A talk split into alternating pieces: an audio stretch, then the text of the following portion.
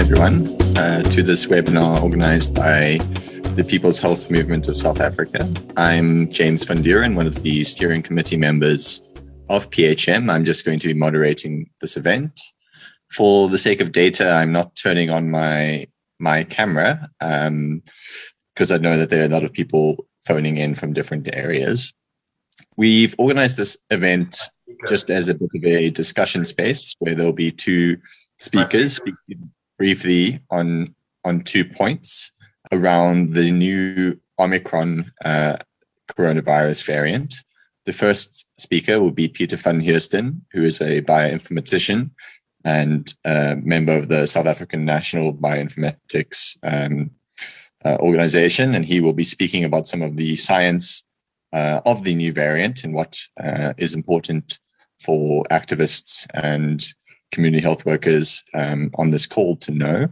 We will then be passing on to Lauren Paremoer, who will be speaking about some of the uh, political um, questions that have been raised by this new variant that has drawn a lot of attention in a way that some other variants have not uh, previously. So, without further ado, and just to let everyone know that there will be time for questions and answers after this. Um, so, do please post some of those questions in the chat or we will allow you to raise your hands after they've uh, both both our speakers have spoken. So, without further ado, could I hand over to you, Peter?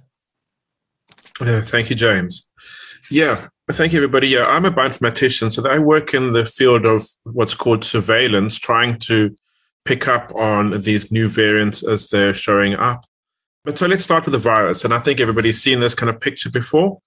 So the virus is this really, really tiny ball these things, this virus, the SARS-CoV-2, as we call it, the one that causes COVID-19, is only about a one hundredth of the size of a human hair, even smaller than that sometimes. Okay, and it's covered in these things that we call spikes. They, they call them spikes, but to me they look more like trees. So these little, and and those are used to connect to our cells. So the virus is floating around there, and if it bumps into the right kind of cell in our body, it uses these spike things to kind of latch on and then it can get into the body. And then when it does that, it turns our cells into a little virus factory.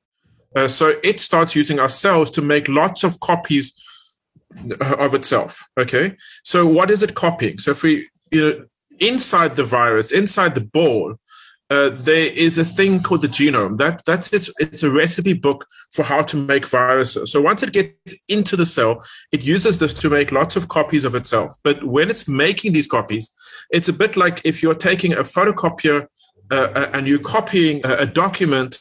You know, when you copy the document, you don't make a perfect copy. You know, maybe there's a bit of dust on the photocopier or or, or something like that and if you look at a copy of a copy of a copy of a copy, or if you're old enough to remember tapes when we used to get copies of copies of copies of tapes, then um, the, uh, uh, the the viruses are a little bit different from each other when these copies are being made. Okay, and inside every person who's infected with this, in other words, who's getting COVID nineteen, there are many many uh, uh, copies of the virus floating around. You know, actually millions of them. Okay. Uh, so because the copying is not perfect, that's how we get the so-called virus variants. So uh, it's a process that we call mutating. Okay, and these virus variants form family trees. So you know, here's a picture of a family tree. You can think of you know uh, somebody and their children and children's children, things like that. And just like with our human families, I look more similar to my mother and my father than I look to my grandparents and my great great uh, my great parents great grandparents and great great grandparents look even more different. So as you go across generations then the uh, virus starts looking a little bit different to what the original virus uh, uh, looked like okay? And these changes that are happening they're kind of random but remember this isn't um, happening on its own because all the time that this is happening, uh, the virus is making copies of itself, our immune system is fighting the virus and trying to kill that virus. And um, of all these different copies, some of them will fight our immune system better than others. Okay. And the ones that fight our immune system, more, maybe the ones that spread from one person to another better than the other ones, then um, they uh, start, you know, most of the viruses start looking like the successful viruses. And that's how we get what's called variants of concerns. Now, you've heard some of these names alpha, beta, delta, and now we've got Omicron. Okay. And all of these so called variants of concern uh, are types of the virus. In other words, descendants of the virus, copies of the virus that have something a little bit different about them that makes health authorities worried. Okay. Uh, Delta is particularly well known for spreading um, better than uh, uh, um, other uh, variants, and beta was known for fighting our immune system better. Okay, and where are most of these changes happening? Remember, I talked about that thing that they call a spike, but I say it looks like a tree. Um, this uh, spike is where a lot of the changes are happening. So this is a picture of the spike just taken on its own without the rest of the virus. And you see here, it looks a little bit like a tree at the top here. And this top part, the top part of the tree is what connects to uh, our body when the virus is getting into us. Okay. So when our body learns how to fight the virus, or when we get immunized and therefore we're training our body to fight the virus, it's really learning well how to fight this spike. Okay. And it's going to try and stop the spike from doing its job of getting into our cells. Okay. Now, if we look at the thing that gets called Omicron, that's a version of SARS CoV 2 that has a lot of changes. It's not a great picture here, but these orange bits are all the changes that Omicron has on the spike. So at the top of the spike, the bit that starts connecting to our cells, Omicron has changed quite a lot compared to the original virus that we first saw last year. Um, and we think that those changes are going to let Omicron um, fight our immune system better. Okay. Now let's just step back a little bit. We don't know exactly where Omicron came from. Uh, it's been found in a number of different countries.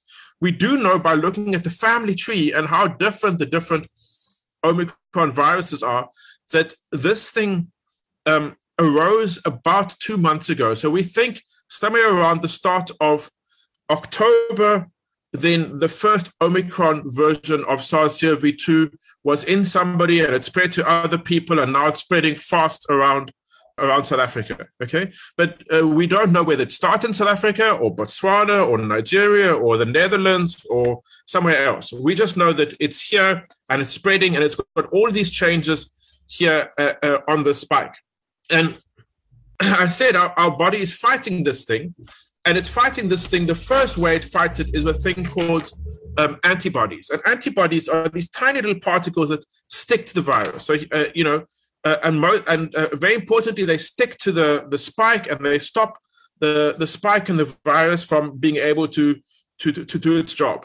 And once the virus is all like kind of stuck down with antibodies, then uh, our, the rest of our body's immune system can come up and sweep up these disabled viruses and clean this thing out of our system. Okay. Um, but when the virus is changing, and uh, uh, you know, the viruses that are better able to fight our immune system, you know, they they're better at fighting these antibodies. And you know, many people have had. Uh, um, many people have had COVID 19 in South Africa. Uh, quite a few people have been vaccinated, and now uh, um, the virus is like really the ones that are fighting our immune system, they've got a better chance of succeeding. So we think that's why Omicron is, is, is doing so well at the moment at, at infecting people. Okay. So if the spike changes enough, it can hide a little bit from, or more than a little bit, from these antibodies. Okay. And if that happens, then you might get infected with COVID 19 will get the disease, COVID 19, get infected with SARS CoV 2, even though you've had COVID 19 before or, or you've been vaccinated. Okay. But this is not our only line of defense. Okay. The next thing that can happen if the if the virus gets past the first line of defense, these antibodies, there are these other cells in our body called T cells. And anybody who's dealt with HIV will have heard a lot about T cells. And what T cells do is they find the virus factories. Remember, I told you that if the virus gets into uh, one of our cells, then um, it can turn that cell into a virus factory. Okay. And what the T cells do is they go find the virus factories and they shut them down. Okay. And the uh, thing with this is that you you might then get infected with uh, COVID nineteen, but because the T cells are shutting down the virus factories, you wouldn't get very seriously sick. And, uh, and this is um, you know obviously good news. So Omicron might be able to get to the first line of defense, but almost certainly will not get past the next line of defense. Okay, and this is also very important that the infection starts here by your nose and your mouth, and then it goes down to your lungs.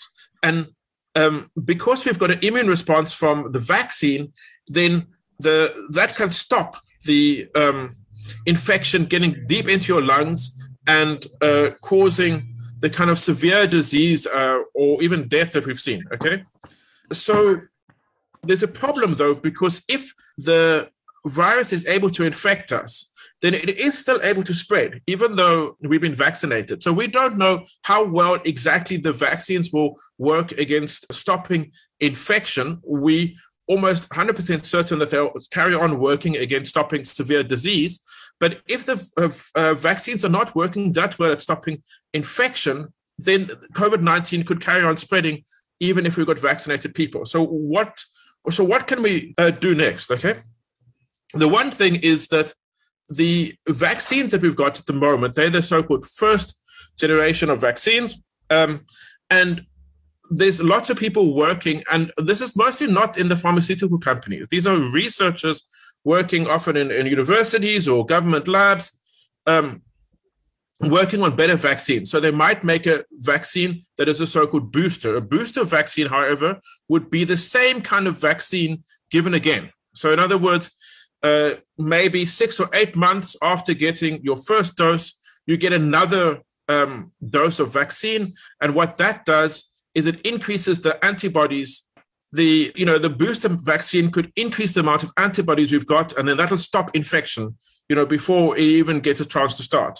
But the other uh, approach that that uh, people are looking into is making new kinds of vaccines. So maybe vaccines that are tuned against some of these variants of concern, like Delta or Omicron, and uh, then will be better at fighting these specific uh, uh, variants.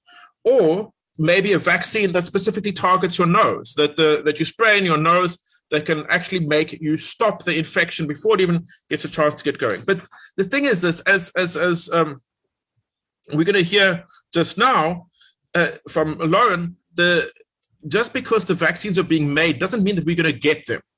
Uh, because we know that up until now, vaccines have been very unfairly distributed around the world. Okay.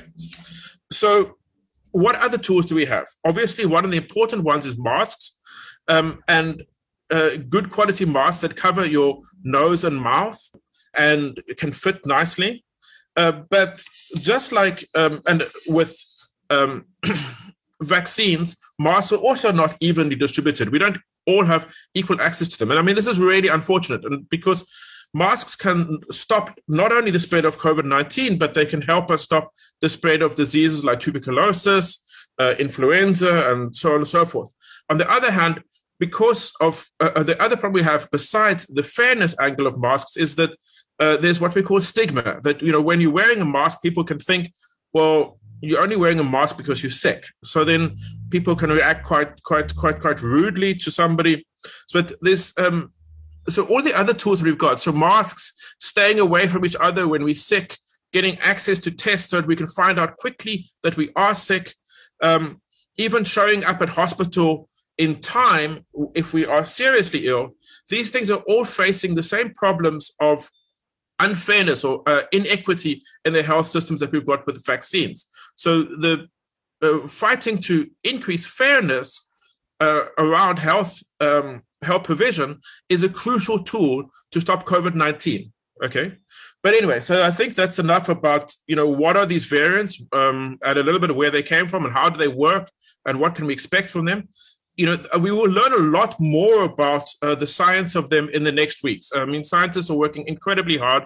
Uh, well, actually, I'm one of them, but yeah, and my colleagues are working incredibly hard to try and understand exactly uh, uh what these new variants mean in terms of uh, uh, the science, but that will take a little bit of time.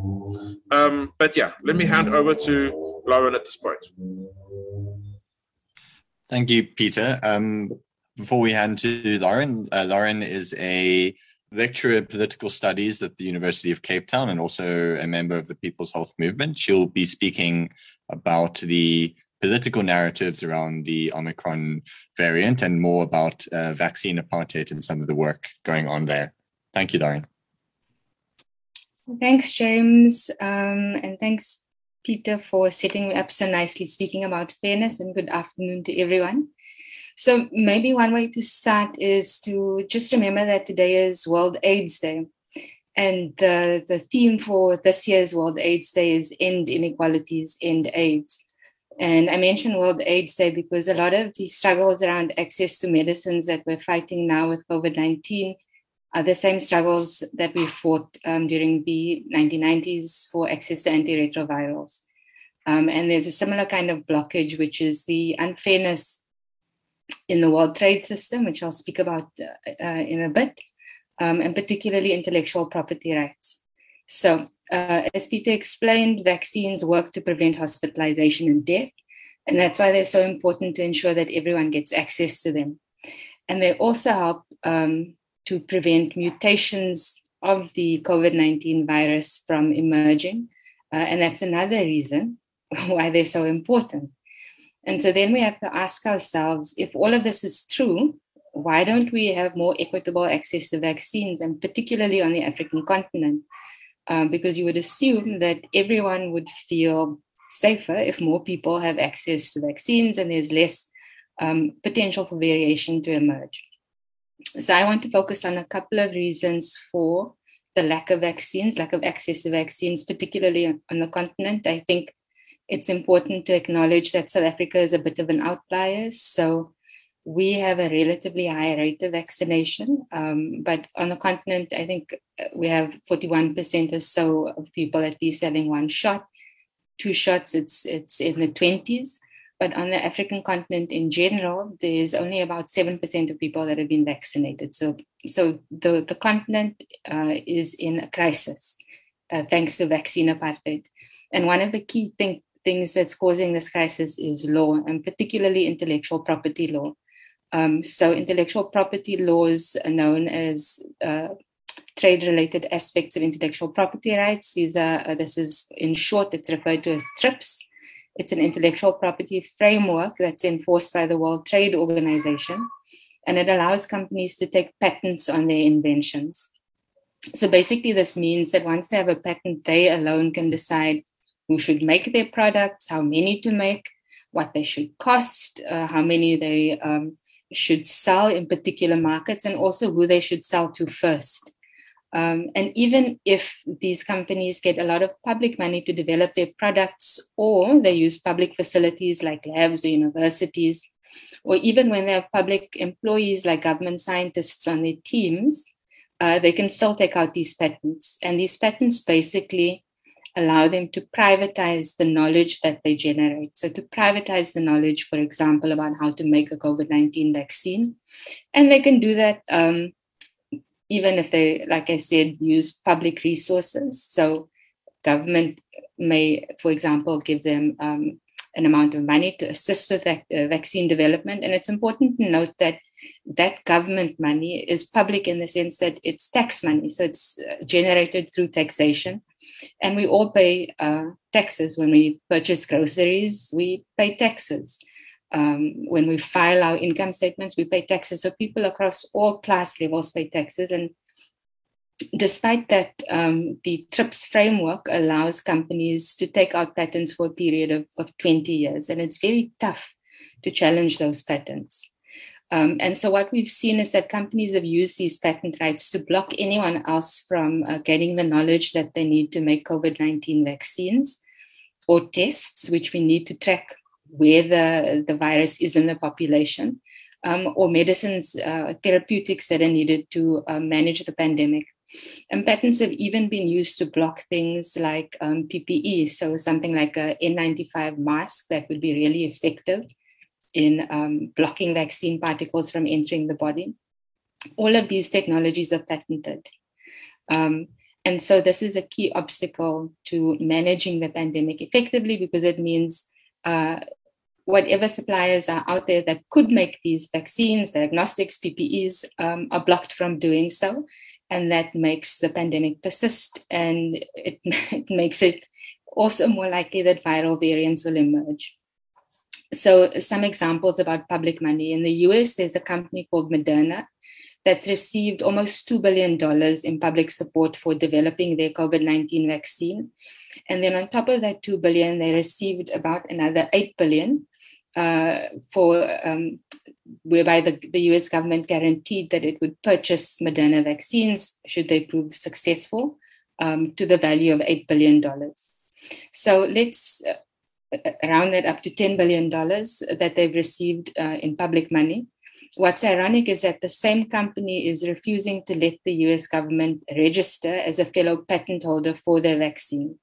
So it means, therefore, that the US government doesn't have the legal right to produce a vaccine that it helped to finance, um, even though it invested so heavily in it. And therefore, the, the supply of this Moderna vaccine, that's one of the most effective vaccines, remains limited. And it's an artificial limitation because if other people knew how to produce the vaccine, they could increase supply, and increased supply would presumably mean more people have access to the vaccine and there's less likelihood for variants to emerge. So, again, sticking to the example of Moderna, um, in South Africa, there's a company called Afrigen, and they're trying to replicate the Moderna vaccine. But the process is really, really slow. And partly that's because Moderna won't help them to replicate the vaccine by sharing the recipe that's needed to make it. So, again, even though there's a lab on the African continent that has the capacity to produce a vaccine, they're prevented from doing so, or at least slowed down um, from doing so by the patent holder. And so the vaccine supply remains artificially limited. Uh, and so it's important to note that the argument that there's no capacity on the African continent to produce vaccines, particularly uh, mRNA vaccines, um, is, is not true. Um, the MSF Access Campaign has calculated that there are about seven um, sites on the African continent that could be used for mRNA production, uh, and that with tech transfer, they could be brought um, into operation and deliver vaccines within a period of months. Um, so again, we see patents being a, a, blockage, but not only patents, also um, the inability of even influential governments like the US to put pressure on companies like Moderna to share technology.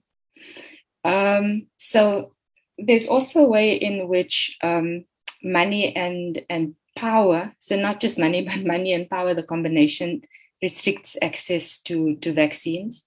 One of the places in which the Omicron variant has been picked up is Botswana. And Botswana, like other countries on the continent and in the global south, has struggled to get access to vaccines.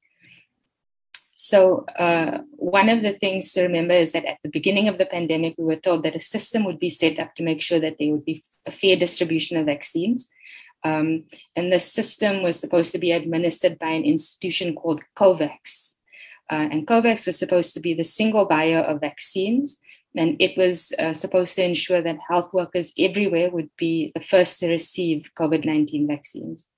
But COVAX failed. And one of the big reasons why it failed was because countries like the USA, like Canada, um, made deals with vaccine suppliers. Uh, they made bilateral deals and they basically pre purchased the available vaccine stock for their own populations.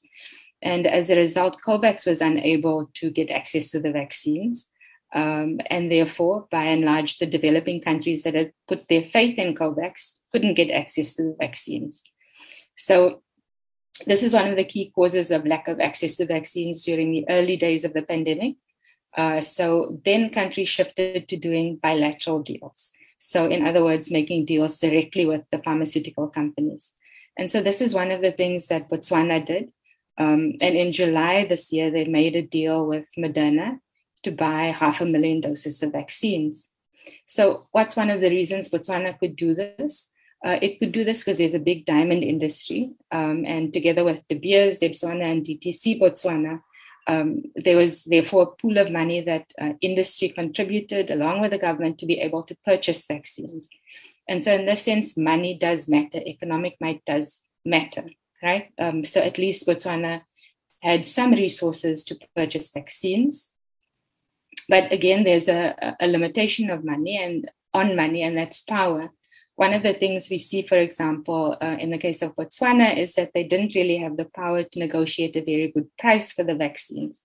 So uh, they purchased vaccines at $29 a unit. Um, and in comparison, for example, the United States paid about 15 to 16 and a half dollars in Europe. Um, they paid about 23 to 26 dollars per vaccine. So there is also a kind of limit that countries face. So one limit is can they purchase vaccines? Uh, and that's determined by the amount of vaccine supply, but also whether countries have the economic power to purchase vaccines. Then countries, particularly on the continent, might have limited negotiating power in terms of um, the price at which they receive vaccines. Uh, and one of the, the limits, of course, that they also face in regards to pricing is that countries are not allowed to disclose to each other what they're being charged for their vaccine purchases. Often the drug companies, the pharma companies ask them to keep this information secret. Um, but one of the big constraints is also in terms of uh, the power of the producer, the patent holder. And so in Botswana, this played out um, in even after having purchased these vaccines, which would only have brought the vaccination rate up to 10% of the population. Um, Botswana was then hit uh, with uh, supply delays. So other countries jumped the queue, got Moderna vaccines before uh, Botswana did, uh, and their supply of vaccine was delayed, and this delayed their, their vaccination program. So uh, I'm using this example because it illustrates, I think, that power isn't only about money, it's about all of these other constraints that, that countries face. So um, I think the key issue to keep in mind is that these supply issues are artificial. Uh, they can be changed by suspending intellectual property rights on COVID 19 technologies. Uh, but the obstacle to this is that a small group of countries are blocking this from happening. Uh, and so, especially Germany, Switzerland, and the UK, um, the European Commission, which is the, the, the, body negotiating against the TRIPS waiver at the World Trade Organization, is blocking the waiver even though the European Parliament, which is the, the popular body that represents the European people, has said that it supports the waiver. So, one of the steps we need to increase access to vaccines is to lift uh, the intellectual property rights on vaccines, medicines, therapeutics, and diagnostics um, in order to increase the number of manufacturers, manufacturers that can make these products and distribute them. But I think it's also to keep in mind, and I'm going to close quickly, hopefully, that at the national level, we also need to keep encouraging people to wear masks, like uh, Peter said, to wash or sanitize their hands and also to get vaccinated. Um, I think it's important to keep in mind that to wash our hands, we need water. Uh, and in many municipalities in South Africa, we're facing water crises. Johannesburg is just the biggest example of this uh, recently. And so, in terms of kind of structural features that also drive the, the, the pandemic, access to water, to clean water, and sufficient water is, is one of the drivers that we need to think about. Um, we need to boost our vaccination rate. Um, but to do that, we need to invest in our public health system. One of the reasons people mention for being hesitant is that they're not sure they can access care if they have negative side effects.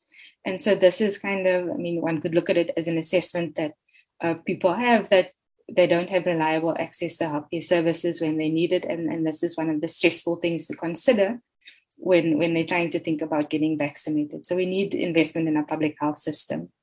Um, one of the things that's obvious is that to fight off any disease, you need a strong immune system. Um, and what we've seen in South Africa is that there are high rates of hunger, high rates of unemployment, high rates of poverty. And so that is a concern. Again, a kind of structural concern, um, a downstream driver of um, variant emerging of being vulnerable to the COVID 19, um, to infection by COVID 19. So South Africa also needs to think about its food system um, as one of the key components of public health. Um, and then finally, maybe just to mention that you know vaccine apartheid isn't something that has a gender neutral impact. Um, this past week, we've seen vaccine apartheid result in the stigmatization of many Southern African countries. Travel bans have been imposed to and from uh, South Africa, amongst others. And of course, one of the things we know is that the tourism sector is one of the big sources of employment um, and the service sector more generally. The majority of people in the service sector um, that, are, that are employed in the service sector, especially the, the low wage um, part of that sector, are women. And so, what we're seeing with the travel ban, with the travel bans, is a destabilization of women's access to employment uh, and this is particularly concerning because uh, it's been a two year period where that sector has been destabilized. Uh, and we saw yesterday that unemployment rates are higher than, than ever, and that women during the pandemic have been disproportionately affected in terms of job losses. So that's the one part. But the other part about the gendered impact of the pandemic is that um, most of our health workers in the front lines are women. And so, again, if variants emerge that are resistant, um, to the vaccines or can evade uh, some of the protective effects of the vaccines. That means, once again, that our health workers are put under pressure. Um, and they're put under pressure in terms of risk of exposure, but also the stress and trauma of having to deal with um, death, um, but also the, the stress and trauma of having to think about uh, the risk of exposing their own households to a COVID 19 infection. Um, so intellectual property rights in this way, it's it's not gender neutral. It is actually something that actually exacerbates the worst inequalities in our society. And so that's one of the reasons why it's so important to address it. So I'll stop there and then hand back to James. Thanks.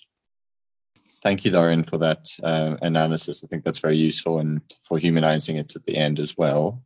I think that we have a number of questions in the chat that I will direct to both of the speakers, and we'll cover some of them. And then perhaps if we have some time, for hands also to be raised that people can ask brief questions. So to Peter, uh, there's a couple questions uh, in the beginning about sort of what are the key things we need to know about this Omicron variant, and then what is it simply too soon um, to say about it? Well, some linking to there's this question about a lot of the science has been interpreted very, interpreted very rapidly without real evidence. Um, what are the things that we're still waiting to find out more about and what are the things that we can have some certainty about? Um, so yeah so getting starting with leslie's question i've been like kind of going through all the questions in the chat and and i mean um, uh, uh, i think that we are not new to this virus anymore. So some of the mutations that we saw in that we're seeing in, in Omicron, we've seen in beta before, and this is one of the reasons for concern. Okay. Also, it's spreading really rapidly, and I mean that that's another reason for concern. So even though the science has been developed very uh, uh, um, rapidly around this variant, it's based on what we've learned during the twenty odd months of the pandemic. Okay. Uh, so I, I um, and then the other thing is is that I think we're following, um, you know, Mike Ryan, head of emergency response for WHO, has this saying, um, "Act fast, uh, no regrets." You know, uh, if we if we ended up acting too fast in terms of being concerned about Omicron, awesome, that would be lovely. You know, uh, and I won't regret having acted fast at all because acting slowly when you're facing a infectious disease outbreak uh, is you know potentially opens you up to really really big problems. Um, then in terms of what communities need to know i think one of the things and this relates to some of the comments about vaccine hesitancy one of the things that people need to know is is that this is part of the marathon that we've been fighting against this pandemic um, all along okay? And um, this is not a new virus. This is uh, SARS-CoV-2 this is COVID-19 uh, we expect, although it's early days, we expect that the disease course will look very similar to what we've seen with uh, the pandemic thus far. Uh, but also, uh, what's changed, I feel, uh, now in the last 20 months is that we're facing a much more intense onslaught of misinformation in uh, December 2021 than we had in December 2020. and I mean, there's two big reasons for that. The one is American politics and some extremely pro-capitalist factions that uh, have been going on for quite some time about that the pandemic isn't real. You might recall uh, Trump calling it just a little flu, nothing to worry about. So therefore, these people argue that um, uh, uh, we should uh, you know, stop all restrictions and basically get back to kind of business as usual. And on the other hand, uh, there are people who literally are trying to sell you something. So they're saying, don't take the vaccine, take my COVID cure. And I mean, I've even seen people selling a vaccine cure now. They say, well, here, if you get vaccinated, you must take this special, like, kind of vitamin cocktail. So there are people with agendas who are spreading misinformation in communities. And this is a crucial thing to fight against at the moment. Um, uh, just one last question before I stop talking. Uh, so, what about all this booster story, right? So, we already knew that uh, your immune response, in terms of the antibodies, it does fade over time. And many uh, vaccine regimens in the world are multi dose regimens. There's lots of vaccines that we get. Um, uh, that, that we get in you know multiple shots and it might be that the vaccines that we got we were told J&J is one dose. Maybe it works best as two doses, and everybody who got J&J should ultimately get a booster shot. Maybe with Pfizer, we ultimately need three, three doses. It's still early days, and we're still learning a lot about um, fighting this virus and fighting this disease. But the um, the boosting I don't expect it to carry on forever. I actually don't think this is going to be like flu, where we need a shot every year. It looks like we're going to need a, a regime of shots, and we need to t- tweak those. But the challenge is going to be getting everybody access and fighting those who are spreading misinformation about how we uh, should be fighting the uh, uh, fighting the disease. Thank you, Peter. Perhaps uh, Lauren, to bring you in here. Uh, one of the questions in the chat from Melanie or statements is about how the issue in South Africa is not only vaccine hesitancy, but it's about access uh, in in other ways than just having vaccine supply. Perhaps you could comment on some of the the challenges that uh, South Africa is experiencing uh, with with regards to vaccine access in communities, based off a lot of the socioeconomic challenges. Thanks, James. I mean, I think Melanie has mentioned one of the big ones, which is transport, that uh, transport uh, isn't free and that it's expensive to move around in South Africa, especially if you've got no disposable income or very little. So you're choosing between, let's say, electricity and transport or food and transport. I think there are issues around transport also for people. You know, we assume that people are mobile and that they can get around easily. Uh, that that might not be the case, particularly for our um, older community members who are particularly vulnerable to severe illness. Uh, so older people actually might require door-to-door visits. Um, you know, there are also uh, other factors that we need to keep in mind. One of the big ones is the problems that undocumented people have um, with accessing, not with accessing sites, let me say with trusting that when they go to a vaccination site, that they'll be treated respectfully, one, uh, and also that they won't be um, deported or somehow victimized. So uh, maybe the one part is um, people that are undocumented but are South African, that there might be a level of fear about harassment or being turned away. The other part would be people that are undocumented or that have identification documents but are non citizens and that there's a fear for those people about being arrested and deported. And as we know, anyone that listens to the radio in South Africa um, has heard that you know there's extremely xenophobic kind of sentiments um, that are part of everyday discourse, and so those fears are understandable.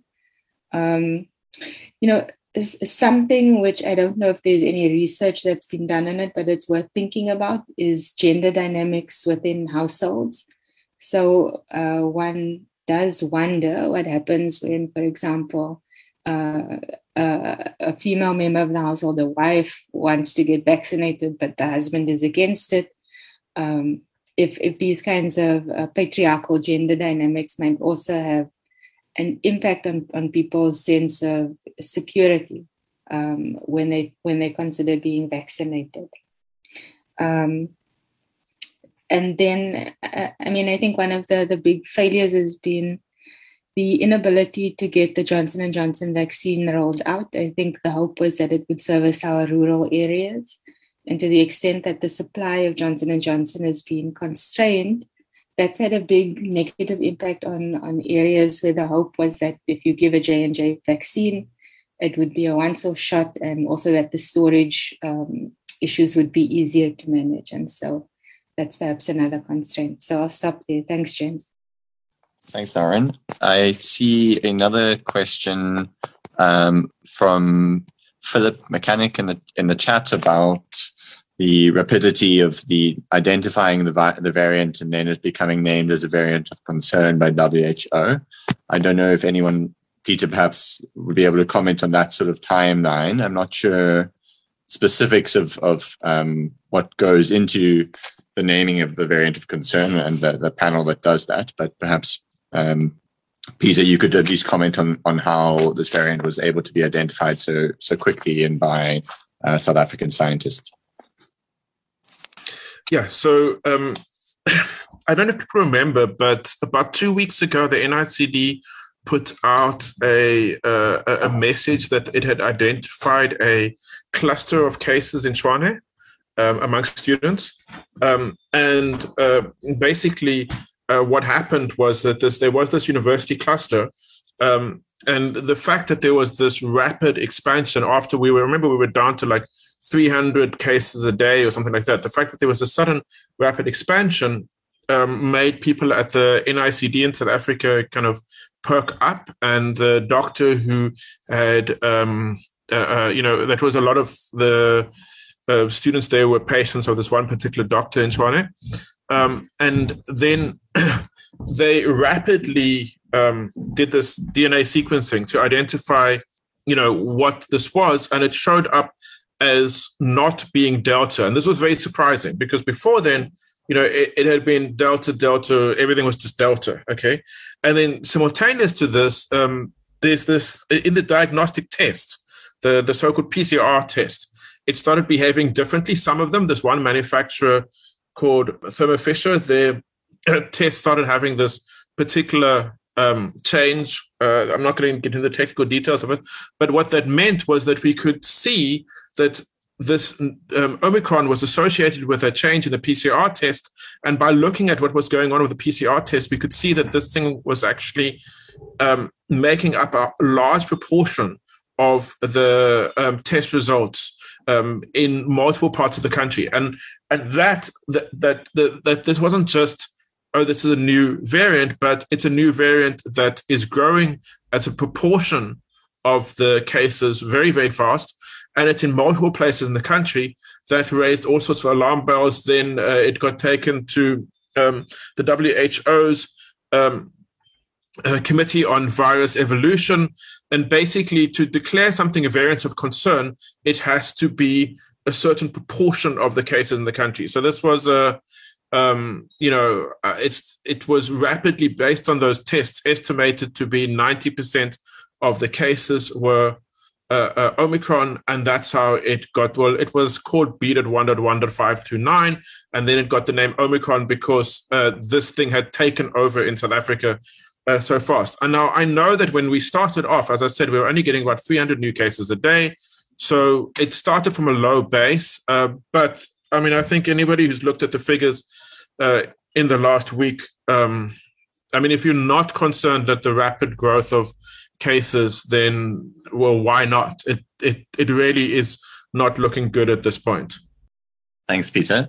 Uh, I will just read one of the last uh, statements in the chat because I do like the way it's been phrased from Lucas Moreno. We had IEC conducting special votes, going to people's homes to get us to vote.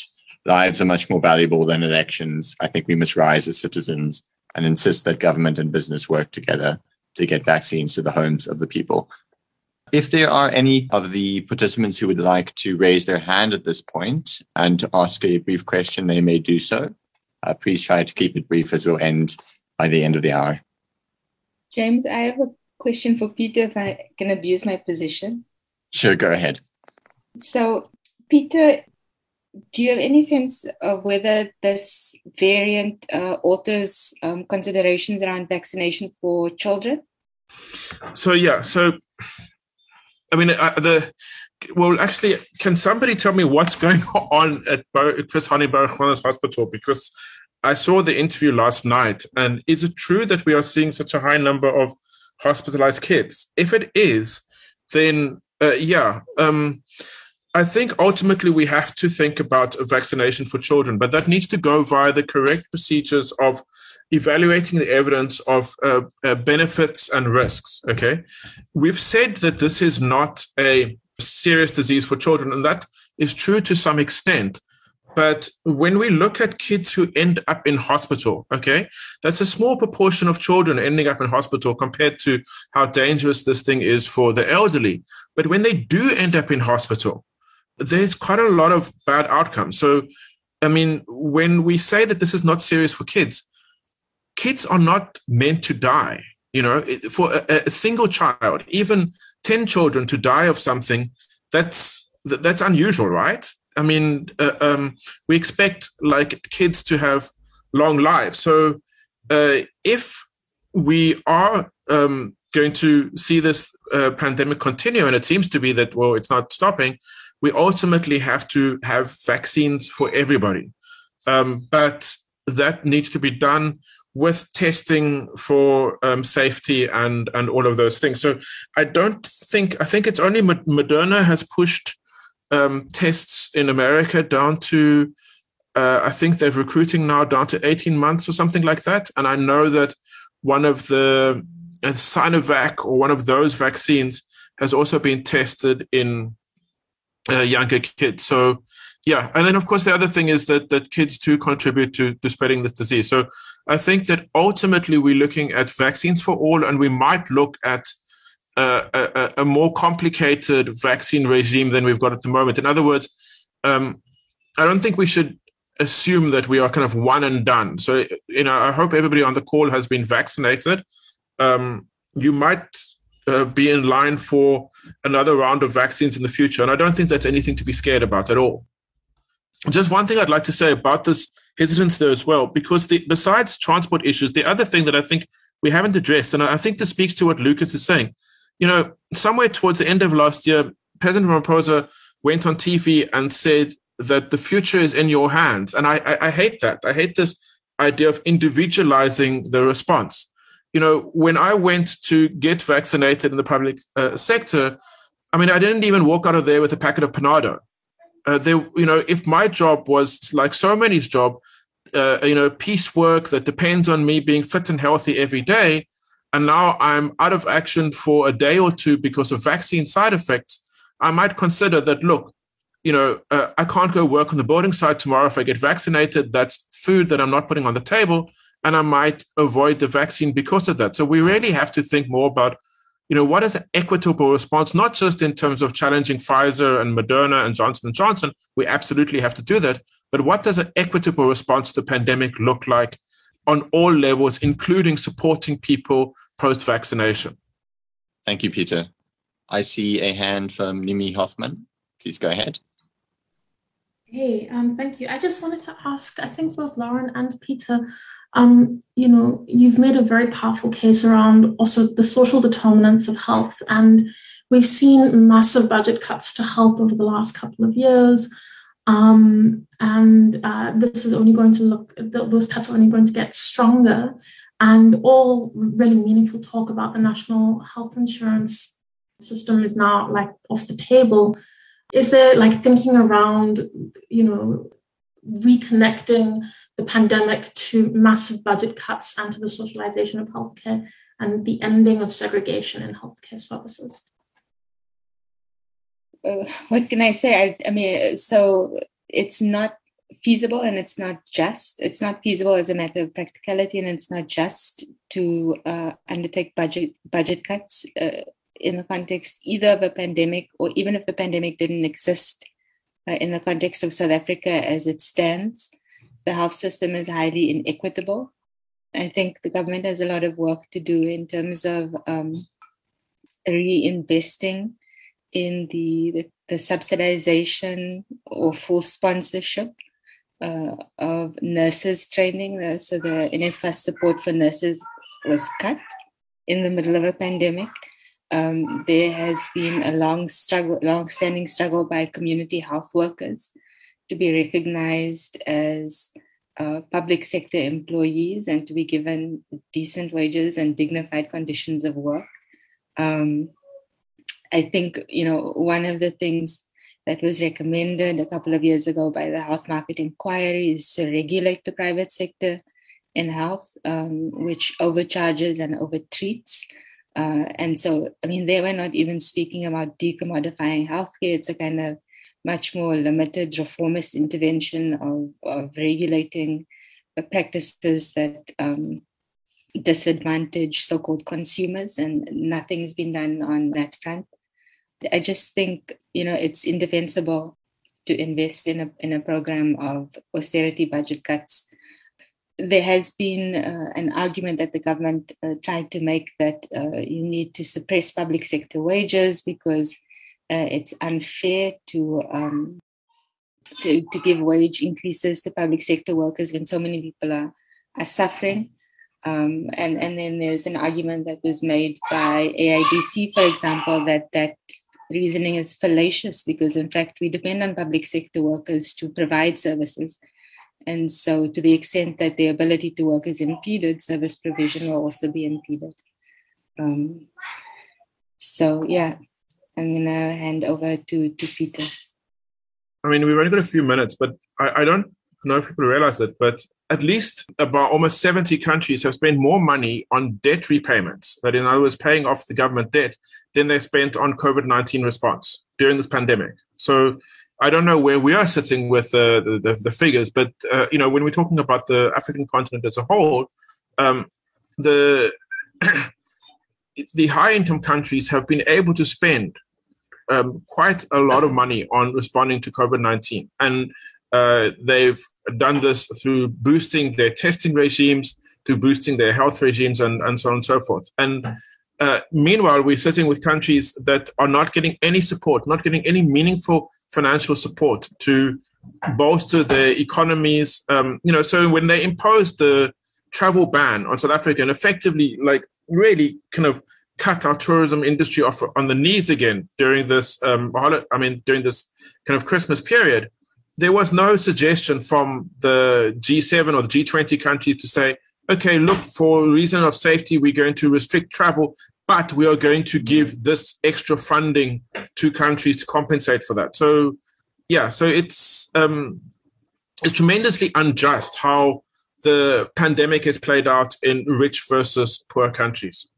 But yeah, let me hand back to James um, because we're almost at the top of the hour. Thank you, uh, Peter and um, Lauren.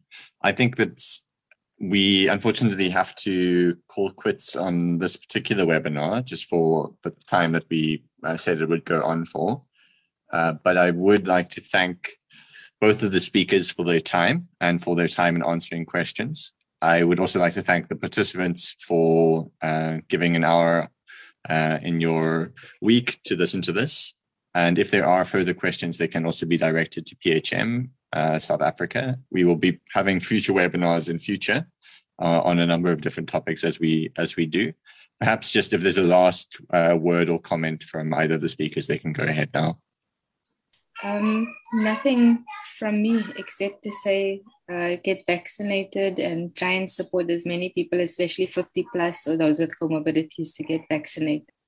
Thanks, James. Yep, same for me. Wear your mask. Get a good, as good a quality mask as you can get. Get vaccinated. Get as many vaccines as they'll, they'll give you. Um, and and just uh, a luta continua. You know, I mean, uh, Louis is commenting as well in the um, in the chat. This is a crisis on top of a crisis. We've seen billionaires uh, uh becoming richer during the pandemic, and I mean, you know, that's the structural cause to a lot of the health problems we have. Um, thank you. Over thank you then to everyone. I think that's going to be the, the last word on any PHM event over the next while. Please go get vaccinated. Please get your loved ones vaccinated. Thanks for your time.